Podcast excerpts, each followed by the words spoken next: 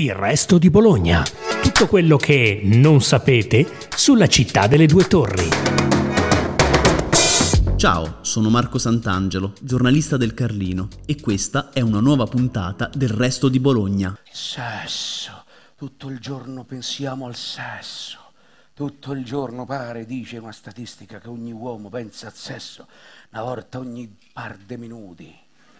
Una donna ogni 53 secondi. E mamma mia, però, damose una regolata. Eh già, è proprio così. Per quanto possiamo, chi più e chi meno, nasconderlo, il sesso, l'amore, il desiderio erotico, o in qualsiasi modo lo vogliate chiamare, è sin da sempre, dalla notte dei tempi, un pensiero fisso per l'uomo e per la donna. E non c'è nulla di cui vergognarsi, è un istinto più che naturale d'altronde. Ma tranquilli, non siamo qui per parlare di rapporti sessuali, ma di come al desiderio sessuale sia stato dedicato, ormai da qualche anno, un vero e proprio social network.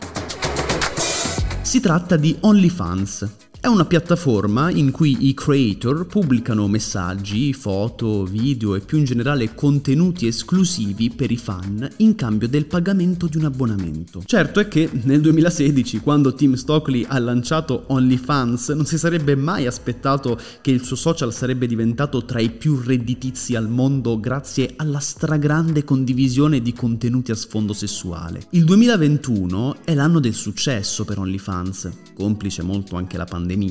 Pensate però che l'anno scorso i creators hanno guadagnato quasi 4 miliardi di dollari.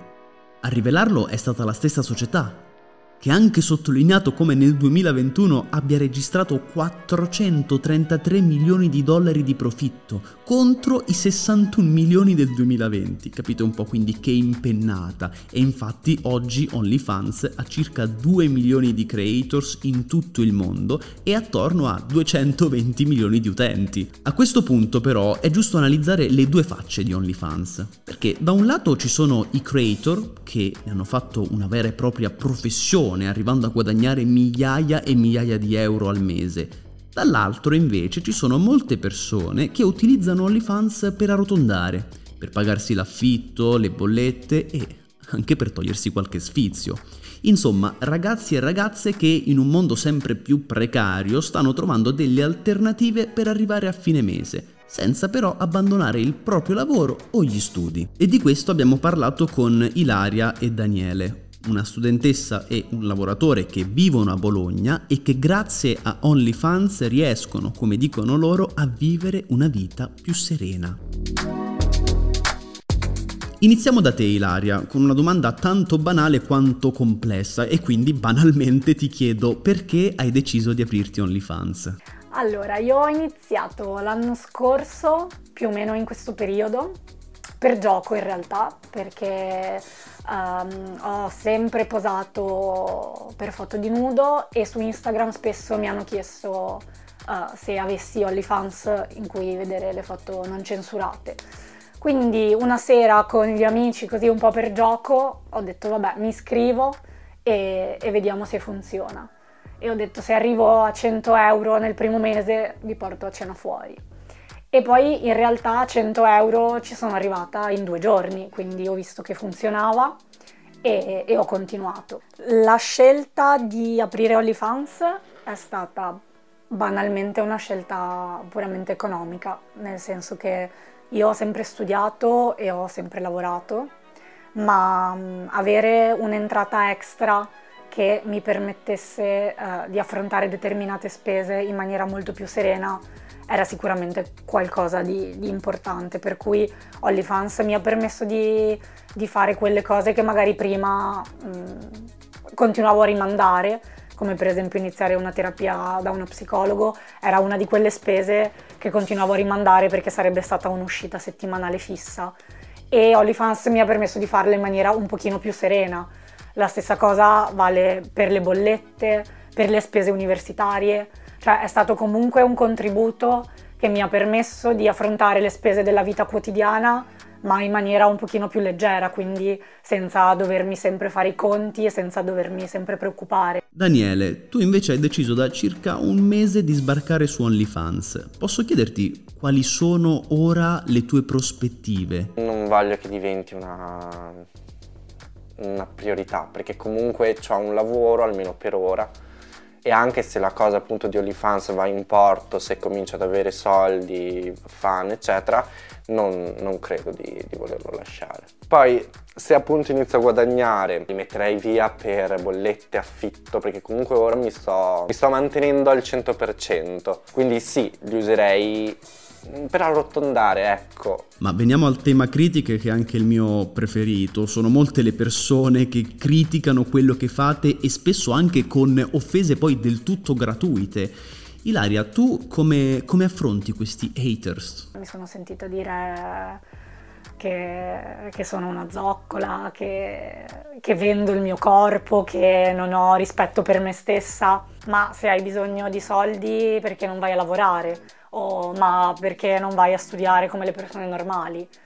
Io faccio entrambe le cose, cioè mi sono laureata, sto continuando a studiare, ho iniziato a lavorare a 16 anni, per cui ho sempre fatto la stagione estiva, ma e questo non va in contrasto con la scelta di aprire un OnlyFans, questo non cambia la persona che sono, le ambizioni o quello che fa parte di me. Daniele, tu invece poco fa mi hai fatto leggere un messaggio di un tuo hater, non voglio spoilerarlo, te la senti di condividerlo tu con i nostri ascoltatori e di raccontarci anche poi come gli hai risposto? Tra l'altro non lo conosco neanche, vabbè, mi risponde e mi fa: ma lavorare come una persona normale, no? Vi attaccate a ste cose solo perché è meglio. Io che un lavoro normale ce l'ho, ovvero commesso in un negozio d'abbigliamento, gli mando un bel selfie di me nei camerini che sistemo i vestiti e gli faccio: ma guarda un po', ho pure un lavoro normale. Non ha senso secondo me scrivere queste cose, perché ognuno può fare quello che vuole. Se a te dà fastidio, non mi pagare OnlyFans, non guardare le mie storie, non seguirmi, non ci conosciamo neanche, tra l'altro. Come ti permetti, come ti viene in mente di dire una cosa del genere? Anche perché non sai che io ho un lavoro normale. Torno da te, Ilaria, perché spesso ho notato che si tende a confondere il ruolo di OnlyFans con quello di porno attore, porno attrice, ma cioè, non è così, o meglio, non sempre così, a maggior ragione nel tuo caso, giusto? Il problema è che molto spesso c'è una visione un po' distorta forse di OnlyFans e di chi lo usa, e spesso si tende a pensare che sia semplicemente un sito porno. In realtà nel mio caso, per esempio, non ci sono nemmeno contenuti espliciti, quindi è semplicemente il mio spazio in cui io decido che cosa voglio mostrare e sono io a decidere quali sono i limiti. Quindi il fatto di pubblicare delle foto di nudo su OnlyFans poi non sottointende che sia disposta a fare del porno, che sia disposta a fare dei contenuti espliciti, e ciò non significa che comunque le persone possano prendersi delle libertà nei miei confronti. Devo dire che in realtà la paura che avevo all'inizio era proprio il fatto che ti pago e quindi magari mi sento libero di varcare un po' il confine. Questo non è successo, anzi mi capita molto più spesso su altri social come Instagram, per esempio, di ricevere commenti poco piacevoli o foto non richieste. Questo su OnlyFans non mi è mai successo, anzi c'è sempre stato un grandissimo rispetto.